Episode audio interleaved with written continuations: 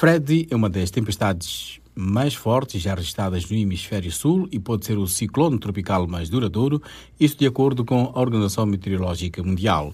O ciclone atingiu o centro de Moçambique no sábado, arrancando telhados de edifícios e causando inundações generalizadas ao redor da cidade portuária de Climane, antes de se mover para o interior em direção ao Malawi, com chuvas torrenciais que causaram deslizamento de terra.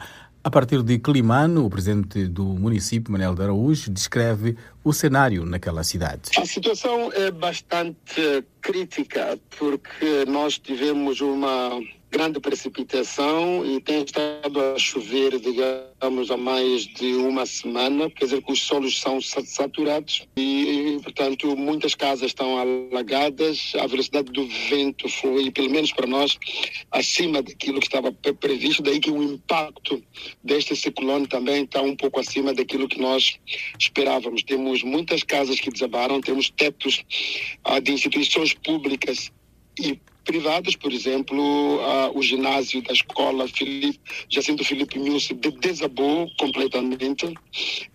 O ginásio e o teto, portanto, das salas de aulas, dos gabinetes uh, da escola Patrício Lumumba desapareceram completamente. O próprio teto do Conselho Municipal da cidade de Climane, uh, portanto, vou, portanto, neste momento nós estamos a trabalhar em escritórios alternativos, uh, portanto, temos várias zonas alagadas. Uh, e até agora temos cerca de cinco pessoas, cerca não, então temos cinco pessoas que perderam a vida, duas delas por desabamento e as outras três por acidentes uh, de deviação, porque que tem a ver, um, um, um deles foi mesmo uma árvore que caiu à frente e também temos centenas de feridos resultantes de desabamentos e de outros acidentes uh, relacionados com este evento. Em termos de prioridades, o que é que o município de Climane tem neste momento como prioridade, digamos? Bom, neste momento temos três prioridades fundamentais. A primeira é portanto, colocar as pessoas em locais seguros e, infelizmente, os locais que nós tínhamos identificado, porque choveu mais do que nós esperávamos, acabaram ficando alagados, então tivemos que improvisar escolas. Portanto, as pessoas agora estão em diversas escolas e é, algumas igrejas. Portanto, esta é a nossa prioridade número um, colocar as pessoas em locais seguros. A segunda prioridade é, portanto, conseguir alimentá-las, porque colocar pessoas sem condições de saneamento e sem alimentação é o mesmo que criar, digamos, uma fábrica uh, de, de doenças diarreicas e outras, como cólera, etc terceira prioridade é o restabelecimento do trânsito em várias zonas da nossa urbe. Há bairros onde literalmente não se pode entrar, como por exemplo o bairro Isidua, o bairro Inhangome, mas também uh, há grandes dificuldades para se chegar a, a, a, a zonas como Manhaua, Sangarivera e, e Namunha. São várias frentes de apoio. Como é que está a articulação entre vocês, município, o governo provincial, o INGD e as organizações internacionais que trabalham com Moçambique nestas situações? Bom, é, deve, deveria ser melhor. Nós estamos a fazer o nosso máximo para co corresponder às expectativas dos nossos munícipes. Ah, tem havido alguns nós de estrangulamento no processo de comunicação, mas nós temos feito, as nossas equipas têm se feito representar nas reuniões do, tanto do Comitê Operativo provincial.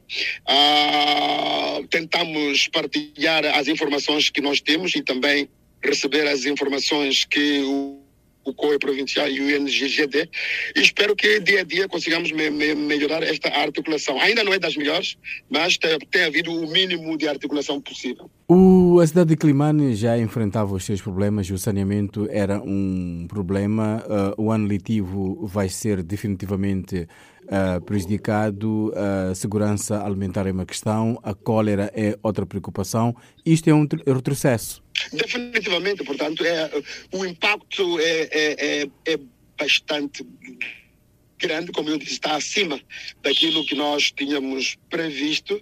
Uh, temos problemas, portanto, os estudantes não podem nem ir à escola, aliás, nem teriam salas de aulas para poderem ter, uh, uh, portanto, o lecionamento, porque essas salas de aulas estão a ser agora usadas como centros de acomodação, portanto, dificuldades para poder alimentar todos os necessitados, mas também há aquilo que vai ser a próxima fase, que é a prevenção das doenças diarreicas, ah, portanto, como a cólera, o, o, a malária também, porque, como sabe, são águas estagnadas. Climane foi construída num pântano, portanto tem um nível freático bastante alto. Nós estamos literalmente abaixo do, do nível médio uh, das águas do mar. Sofremos as cheias, não só das chuvas, mas também da subida do nível do mar. Portanto, eh, eh, eh, este quadro propicia o surgimento deste tipo de doenças. Há problemas, como dizias, caíram muitas árvores. Neste momento temos várias equipas de jovens e também, graças a Deus, temos o apoio do setor privado, é? que, que, tem fornecido meios para apoiar o município na recolha deste material, portanto, de, de, de árvores que caíram, que estavam a impossibilidade à transitabilidade e, portanto, nós estamos a trabalhar em várias frentes, portanto, na frente sanitária, na frente de infraestruturas, na frente social, mas também, portanto, no, plane... no planeamento da reabilitação das estruturas e depois desta fase crítica, temos que começar a pensar como é que vamos apoiar os nossos municípios a restabelecer as suas casas, eh, porque várias casas so, so, sofreram, não só as paredes das casas, porque elas desabaram, como também os próprios tetos, portanto, voaram devido à intensidade dos ventos, portanto, que assolaram Climane ontem e, portanto, tem estado a,